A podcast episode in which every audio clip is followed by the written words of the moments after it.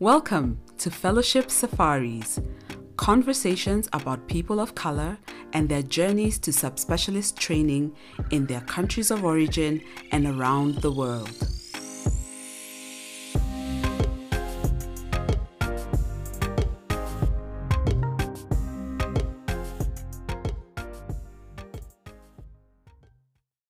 Welcome to Fellowship Safaris. My name is Njeri Karianjahi. Today, I have the awesome, awesome privilege of being able to have a conversation with somebody who had started out as my colleague and has grown to be a really good friend of mine and has and was the person who was always warm and always had a hot cup of Kenyan tea far away from home. So I would like for her to introduce herself and what her professional qualifications are. Thank you, Njeri. My name is Modoni Wangombe, and I am currently practicing as a pediatric hematologist in Ottawa, Canada. Oh, wow. Congratulations. And today there'll be a few pathways that we'll listen to because your medical journey has been an exciting one to have witnessed and have, you know, listened to many conversations about. But I guess I want to take a couple of steps back and just ask why pediatrics, Muthoni? What made you think about working with children? I believe children are just the most beautiful part of God's creation.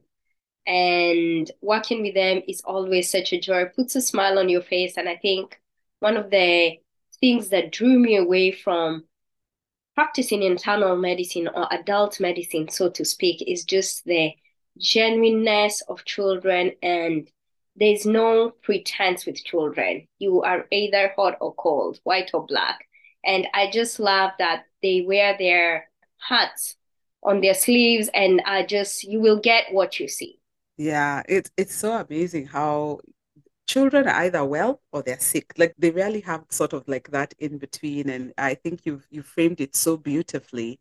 And so from pediatrics, how did you get to the point where you're like, you know what, I want to be able to do hemato-oncology? During my residency in pediatrics, we all do a couple of blocks, couple of rotations in the oncology ward and so that is where my first interest uh, was established. And then I, even in my residency, my project for my dissertation was on kidney function in children on cancer chemotherapy. And so this was an area of practice that I was drawn to from residency. And I thought, oh, wow, it would be good if we could cure cancer for children. And so that was where the seeds were planted. And that's where my interests sort of just started forming. And how did that interest then, you know, translate into where you finally settled, like where you went to do your fellowship?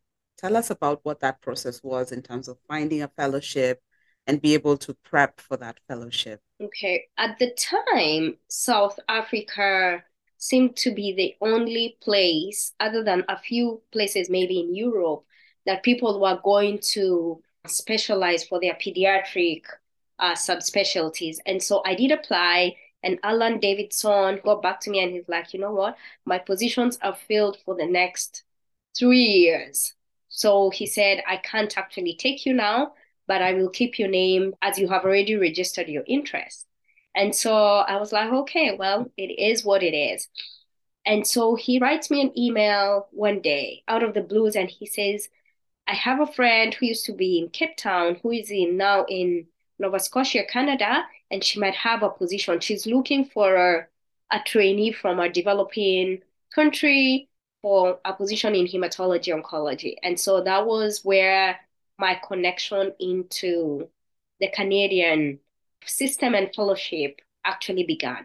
Oh, wow. And when it came to finally settling in on a program, did you end up in Nova Scotia or did you end up elsewhere in Canada for your fellowship? So that's an interesting question. And so I never ended up in Nova Scotia, so no, which was actually very sad because she got in touch with me and she asked me to do the licensing exams, which are not cheap for Canada. I went ahead, paid for the exam, got the materials, resources to study, did the exam, and finally passed. By the time I was done with that, the position was no longer available. They decided to sponsor a Canadian trainee, and so the position was gone. Obviously, I was gutted. When she told me the position no longer there, I was just like, okay, it's fine. It is what it is. And so I let it go. And I said, it shall happen when it does. Then, almost nine months later, the same lady reaches out to me and tells me there is a similar position in Alberta, and they're also looking for a trainee from our developing country, a fully sponsored uh, fellowship. You need to apply. And I put in my application, and that is where I did my fellowship. It's so interesting how you've had one conversation, and this person remembers, you know, there was this applicant who I can recommend now for a different program. And I'm so glad that they kept you in mind and you were able to have that opportunity to be able to go to Alberta. So, in terms of going to Alberta, I know you mentioned that they had wanted someone from a developing country. What was the funding structure, you know, going into that education space? This was a fully funded position, and so which was very good as they were paying very well and there was no bonding attached to it. I think it was just a very great opportunity. And what was the actual, you know, fellowship experience like in Alberta for hemato-oncology for you? That's an interesting question. And so there are many responses that I could give to that. But I think the one thing I recognize is that I was a fish out of water. Just moving from my Kenyan uh, training into North American training where everything is different, including just the names of the drugs, the EMRs, which is the electronic records that they use for everything. Everything was new to me. I was just, it was just a very new experience. And so that was one thing. I think it was great for my learning because with several challenges and bumps along the road, it only made sense that I fight through it. Yes, was it hard? It was. Was it hard on me emotionally? It was. And so I just kept going and three years ended before I knew it. Oh wow. You know, I'm here snapping my fingers. If we made it through Kenyan training, we can make it through anywhere in the world. I I, I love that. And I just want to ask Muthoni, what are some of the, you know, you talked about some of the challenges. Are there any that you can, you know, talk about? I recognize that some people don't like to talk about the challenges and hurdles that they experience, but what are some of the examples of the challenges that you faced during your fellowship? I think professionally, I think just um, having a whole different setup was one thing noting that I had an accent that was not very clear to those that I was treating the patients, but then also just colleagues who view you differently. And so it was just, I was of a different race. It was obvious, nothing to hide. So just experiencing some of those things, some of it may not be said out loud, but just how you get treated by your fellow colleagues, by nurses, sometimes even by your patients was something that you had to constantly tell yourself, I will overcome this. And then for me, the other thing that was big being out there was just the loneliness. It was very lonely, and I did not have friends, family out there in Calgary. Most people had never heard of Calgary. Even I had never heard of Calgary before I came to Calgary. And so it was a lonely place. So even over the weekends, I would just be all by myself. And so just some of those things, those are some of the challenges of being out there by yourself without your family. Yeah. Oh my gosh, Muthoni, that sounds awful in the sense that you've gone to pursue this dream that you have, and these are some of the experiences that you faced. What helped you, you know, keep going? Just knowing that you you have to be a finisher and whatever you start you want to see it through so apply that determination the grit and see yourself through this but then most of all is just relying on god and praying reading my bible but just knowing that you know what i can do this i can do this and just keep going i did have a good church family out there And so I met some friends from church there and we would get together sometimes. And so their company and their friendship also kept me going. Shout out to your church community and just how much support they were able to give you. I think it can't be understated for fellows who are going especially to a new space. They may be a religious you know organization that you're affiliated with or like a club that has you know like global reach. I think those would be really really key places to be able to plug into because like you said it does get very lonely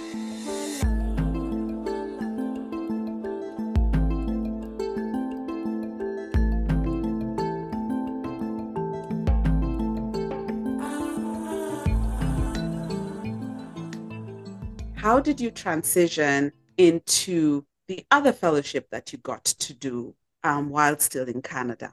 So this was brought up by one of my mentors, one of my friends who was a fellow as I was, but now was practicing as a staff physician. And he asked me, he's like, he approached me, he's like, what's your plan? And I told him, oh, now I'll go back home and hopefully I'll start treating patients with hematology and oncologic diseases. So he just prodded me further. And during my fellowship, I went into hematology oncology for the oncology part. I was like, oh, I want to cure childhood cancer. But after being there shortly, I quickly moved from oncology into hematology, just realizing that oncology needed something more from me, which I, I felt that was a bit more challenging for me to give. And so when I moved and focused on hematology, I really enjoyed just practicing hematology, treating patients with sickle cell disease. So when I'm speaking with my senior colleague, and he's like, You're really good at this. Why don't you pursue another fellowship? I was like, Really? What does that mean? No, just apply. They do have a fellowship in hemoglobinopathies, which is something you're interested in pursuing and see what they say. And so I applied, and interestingly enough, I was having this conversation with him like one month to the deadline of this application process. And so I went home and I looked it up and I was like, you know what, I'm going for it. And so I put in my application and then I was called for an interview and then I got the place. and so my husband and I now moved from Calgary to Toronto for me to pursue my second fellowship. I think it does take a lot of grit to still finish one fellowship, see an opportunity for another, jump on that, you know, next fellowship to be able to improve how you provide care. I'm also realizing is that you got quite finessed in terms of transitions. And I know we're talking about like the academic transition from one fellowship to the other, but then coming into fellowship, you were single and now transitioning to the other fellowship, you had a husband. So what happened in between there? That's an interesting question. When I was leaving Kenya, we had just started dating. And so I moved, and he had just actually come back from the States from doing his master's in law. And so he was not actually looking to move again. So we left and we were having this long distance relationship. But he came to visit me twice. And in those visits, he engaged me and we went back to Kenya, got married, and then now moved to Calgary together. This was in end of 2016. And so 2017 and 2018, I had company. So I was from single, like you're saying, to married. And so that's how that transition happened. That's so amazing. And shout out to your husband for being able to one long distance relationship with a fellow who's super busy in their fellowship. And not only that, but then being able to get married and be able to support you in terms of your academic pursuits. And so going a couple of steps ahead, how was, you know, the transition now into this new fellowship experience for you in a different town, in a different province? What was that like moving into this new space? So moving from Calgary to Toronto was sort of came with its own new bag of challenges. And so my husband left Kenya and he came to be with me. And so he was still trying to also just figure out terms of next steps. in his practice. He's a lawyer. He's done Commonwealth law, which is sort of different from what they do here in Canada. And so he was just still trying to figure out what to do with his career and what are the next steps in terms of how does he get licensed as a lawyer and how does he start his practice. And so we were on a one fellow salary, which was more than adequate in Calgary, as Calgary is way cheaper than Toronto. And so, but we moved to Toronto still with the one fellow salary, but now Toronto was like double the cost of living that we were experiencing in Calgary. And so that was a bit challenging economically. But then I think just being together and walking this journey together, I think was the best part. It's so exciting to just hear that you are also not alone in terms of the studying piece because it sounds like now both of you are sort of like studying in the house and venturing into this new space together. That takes a lot of courage. Not everyone does that. No, it was challenging. And I think it, it's been one of the harder parts of our lives together. But mm-hmm. I think the fact that we got to experience it together just makes us stronger. I believe so. Eh, enyewe Muthoni, unapenda masomo. You like reading. What was the experience now in this new fellowship? Every other person looked like me, literally. In fact, all the attendants in my department at the time actually of my race. And I came into this space and I just felt so supported and like part of the team. And so it was just such a wonderful experience. I think my family and I, we still miss being in Toronto so much because the diversity and just the different things that Toronto had to offer. It was beautiful. And in terms of, you know, sort of seeing more people looking like you, plus that learning environment, did that help you in terms of, you know, having those safe learning spaces? Did that promote that a bit more? I think it did because you are respected for what you're saying and people actually value your opinion and they don't second guess it, are not looking to judge you or correct you on things that you do.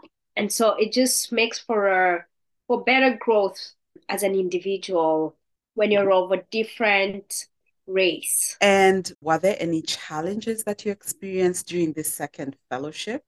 Um, not really, but I think it was just personal and family challenges. It was a two year fellowship, but it became a four year fellowship as I did get my two boys during this two year fellowship. And as you know, maternity leave is one year. So I got my first son a year again, and then I was out with my second son. So I would say the challenges, especially with my second pregnancy, it was a bit tougher than the first. But I think professionally, no, I think it was just terms of health. How, wait, now, you know, in terms of fellowship, how did you manage fellowship and pregnancy? Because as it is, like when you talk to the different fellows in their different programs, it's very rigorous, there's a lot of work to do.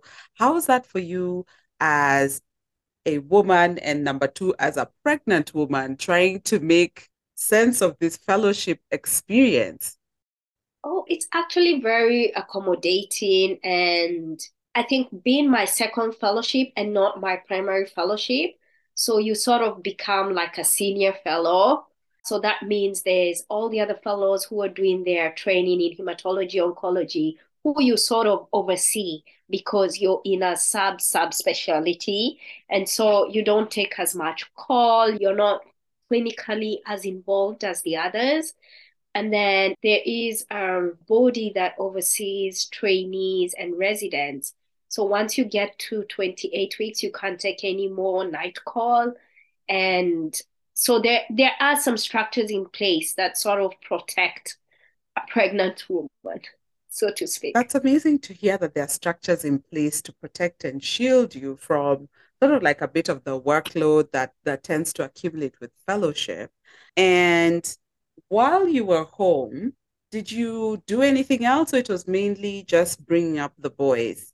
Because one year is quite a long time. Was there anything else that you were doing during that time?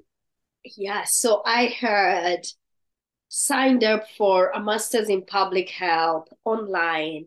And I think being a an online program, you sort of get to choose and pick when you can do your modules. And so because you get a one year maternity leave, I some of my modules I did them uh, during that time when I was at home with my boys. And so when the baby goes to bed, then I'm sitting on my laptop trying to complete assignments and do my dissertation or my data collection. And so I did that during my mat leave. In hindsight, would I recommend that someone does that? I don't think so. I think it was very hard on me. And so I took myself up for the challenge, but I realized maybe I bit more than I could chew. As it was, I found myself expressing and then still working on my laptop. So it was like trying to juggle too much. But at the same time, the baby was not sleeping at night, and I'm not sleeping. So I was sleep deprived, exhausted, trying to complete a master's and bring up a newborn. Oh my goodness, Muthoni. Yani, on top of the two fellowships that you had done, there was still the master's in public health. How did you settle on a master's in public health and how did it tie in with your hematology oncology dream? So, as part of my fellowship, you get one year to do something different. You can do something in education, you can do something in public health, you can do something in an area of focus that you're interested in. And so I had colleagues go into neuro-oncology or bone marrow transplant for an extra year. And for me, I decided to do public health. At the time, I was thinking, oh, it's going to be a two year program and it should end pretty easy. But from 2017, I only just completed it with the completion of my second maternity leave. So it took me five years But yeah. oh my gosh, your experience never ceases to blow my mind, literally, quite literally, Muthoni. How did you manage and what strategies helped you maintain some balance in your life? Because, you know, you've described there's a fellowship going on, and yes, you're on maternity leave, but you have these one, then now two kids, and then you have a partner with you, and you know, just also just being a human being. How did you balance all of these things and what are some of the strategies that helped you make it through? So I have to give a shout out to my husband. He was just a great spouse and a great parent to the kids because a lot of these times I found myself absent. Yes, I'm supposed to be on mat leave, and so I'm on mat leave, but partly the baby is asleep or I'm nursing the baby. I'm still trying to read a document to complete an assignment. But I think having a supportive spouse was one of the things that I am really thankful to God for the other thing is I did have my mom be with us almost a total of about six months during this whole journey. Uh, she came from Kenya to just be with me when I just given birth. And so I took advantage of that. And so she would be with the baby and I'm trying to complete assignments and do other things. Uh, so that is secondly, but then also a group of Kenyan friends, yourself and other people that lived nearby that was just great to take a break from everything and enjoy some company, some good food. I think those are some of the things that really helped me.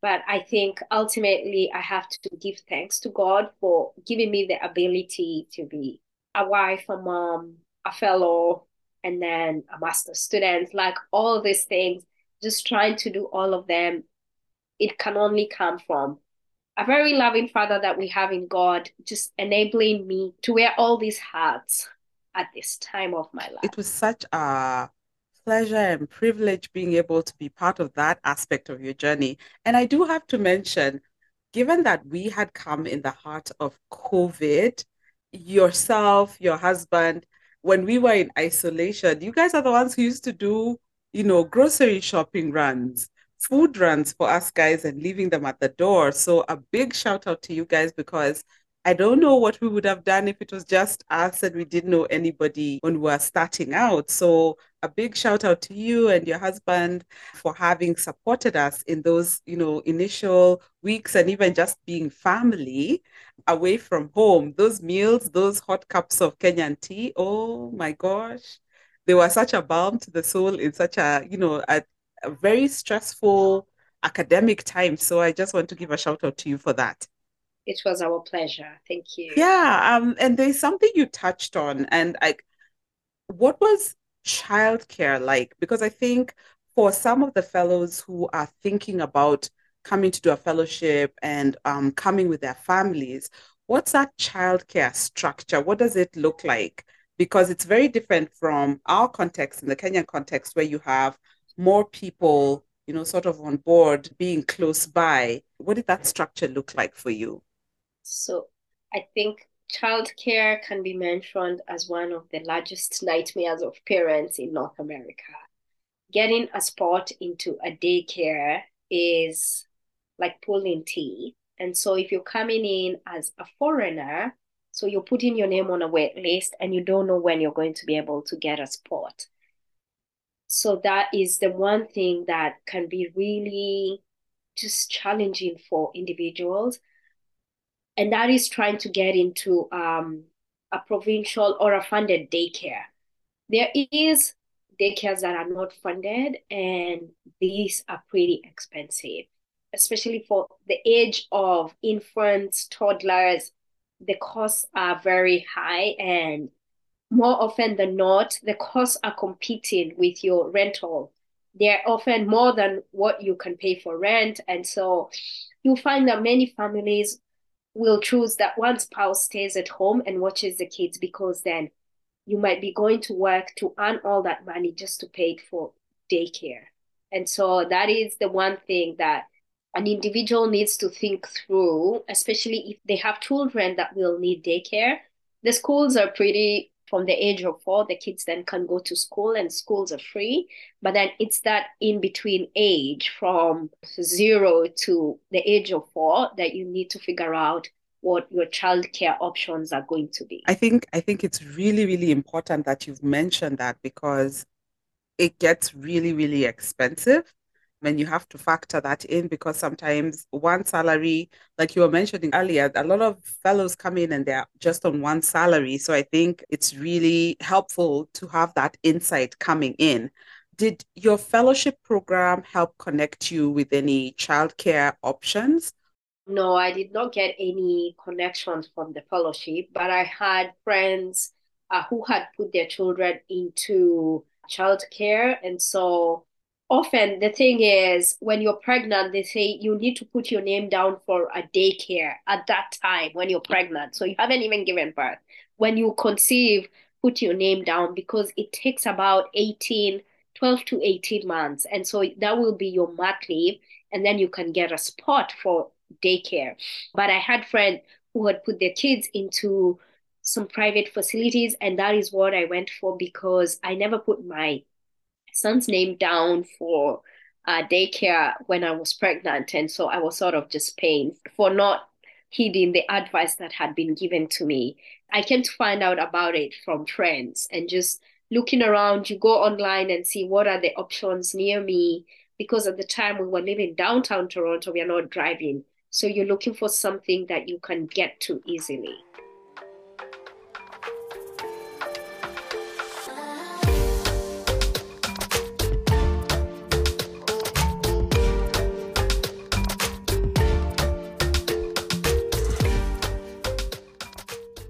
In terms of your fellowship experience, do you have any things that were hurdles for you now in this second fellowship for you as a family or for you as an individual? Yeah, I could mention a few. I think mm-hmm. for me, just like you're saying, I've been a professional student. So the one challenge I needed to get through was okay, I'm done with school. I need to find myself a job. And so I think for me, that was one thing that really ate aided me, just knowing that, no, I'm not picking any more fellowships. I'm not doing any more training. I just now want to work as a physician. And so that was one thing, just trying to put in all these applications because as you know now, we were a family of four and costs of living were coming up and the kids need all sorts of things. We needed to move to a bigger space those were the hurdles just in my mind. Even as I was completing my second fellowship, I'm like, okay, now I would like to get a position as a staff physician. and start working. No more training. That's usually a tough one. And I'm so glad that you've brought that up, especially as an international medical graduate. How difficult or how easy was it in terms of like a job search, if you're able to talk about that a bit? So I would say that this is the hardest part, transitioning as a physician from another country into a different country. Just trying to get licensed and get a position to work as a physician and not as a trainee. That is among the most challenging and amongst, I think, the toughest barrier to overcome as a physician going to a new country. For me, it was hard because now I had a two kids and I also had a husband now who was he had been called to the bar. He's been called to the bar in Ontario. So you get called to the bar according to the province. So I was thinking, okay, now I need to look for a job that is within the confines of his licensing, which is the Ontario province. But then also trying to think, what if I don't get a job within the province? What are our options? Are we going to move to a different province? Are we going to move back to Alberta? Will we go to Saskatchewan? Will we move to any other province? So I think uh, that was hard, but yeah, eventually something did come up. And so we're still in Ontario, which is a good thing. Congratulations again for, you know, being able to get a job and being able to settle still within the province. And I think it's really important that you've mentioned that, especially for people who are thinking about continuing with work in a particular place, it's really important, like in the Canadian context, that you know the licensing varies from province to province and that you need to factor that in as you're thinking about work and what your next steps are. The other thing that I think we would need to mention is how long the licensing takes. Because it's one thing to get the job, and then it's another to actually start the work. Are you able to talk about what that bridging timeline was like for you? Yeah, so I got this position July mm-hmm. of 2022, and I was starting work in September of 2022. And so the process began then of licensing with the CPSO certified physicians and surgeons of Ontario. Mm-hmm. But my license only came through in March of 2023. So I want to say a duration of about six months. Oh, wow. And so at the time, yes, I, I was still practicing as a physician, but then I couldn't actually practice as a staff physician. So it's so interesting that I had to continue practicing as a fellow until my licensing came through. That did not diminish my patient load or any calls that I had to take. They just knew, okay, this is just the title that you're going to get, until we can complete the licensing process. And so, yes, was that long and painful? It was, but it is what it is. And so it is sort of out of your control. And so you just go with the flow. I really love you saying going with the flow and just, you know, being mindful that this is what you can be able to anticipate. And mm-hmm. what's hope, what what encourages me is that go with the flow, yes, and things do pan out. It's just that it has a different timeline from what you would have anticipated. I wanted to find out, like, during your, you know, professional studentship, as we'll call it, or your professional fellowships and learning, are there books or movies that greatly influenced you during that time? Yes, so there's one. The major one is the Bible. I stay close to my Bible, read it every day. Sometimes I forget but then just trying to stay connected to God and just allowing Him to strengthen me and just get encouragement from His Word. So the Bible is always so close to me. But then the one book that I read was by Ryan Holiday. And it says that I think the obstacle is the way. I read that book when I was in my second fellowship, and I realized there's actually nothing that we cannot be able to accomplish. Everything is within our confines. We are able to do whatever we want to be, we can actually be. And so that is one book that I read. It's actually a small book and you can read it cover to cover within a day. And I've read it a couple of times and that is one book I can say the obstacle is the way. Wherever your challenge is, that is where you're actually going to get your answers from. I'm not a movie person, and so I even forget what movie did we watch last night? so no, I will not comment on any movies. that's okay. And I think that's really great that you mentioned these two very profound books and hopefully we'll we'll put the link in for the Ryan Holiday book. And when you think back on your learning career, is there a particular habit or a particular, you know, practice that you picked up in fellowship and that has helped you be a better person, be a better clinician? Yes, what I can say is from the Bible actually. Work as unto God and not as unto man. God is your boss, period. And so if I'm looking at it that way, then I'm not looking at this person is being rude to me, this person is doing this to me, or but if God is my boss and whoever is in front of me is my sister, my mother, my brother, I need to do right by them. So I need to do right by God and I need to do right by the patient that's in front of me. And that's so beautifully said, Muthoni. I really appreciate you sharing that. So, what would be your piece of advice for somebody who's thinking about a fellowship? It may not necessarily be strictly in Canada, but they're just thinking about a fellowship and trying to consider their options. What would be your piece of advice to this person? I would say choose your hard. Whatever you choose to do in life, there'll be an easy way and a hard way. Select what you want it to be I don't think there's any easier paths in life.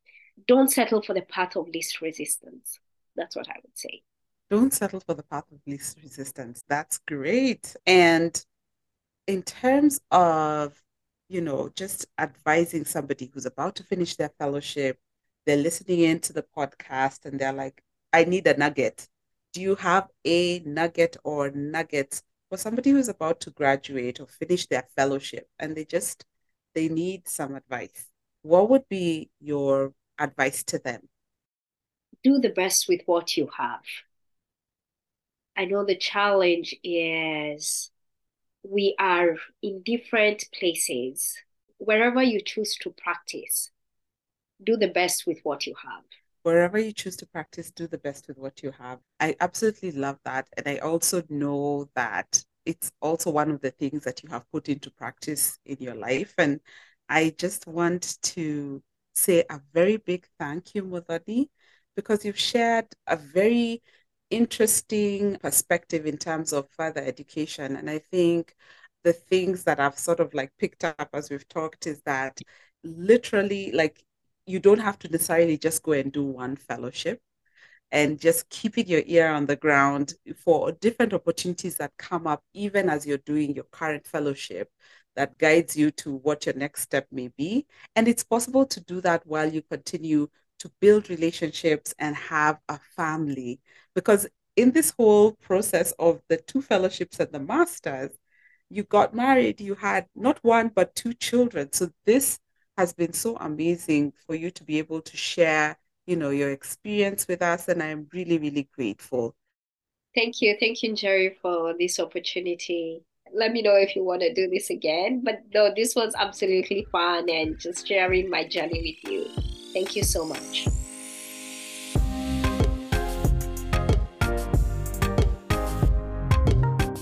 I'm so glad you stayed tuned. Please get the word out and share it with at least three people.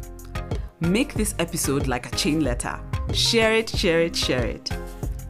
Come back for the next leg of our safari where we'll be talking about this transition from a consultant to a learner. It can be hard at times but again like i was open and i kept reminding myself that you're here to learn. It's fine. All you need is time. You are able to do that. Just give yourself time and then you will feel more confident and be more skilled in doing adolescent medicine or like, you know, the different practice.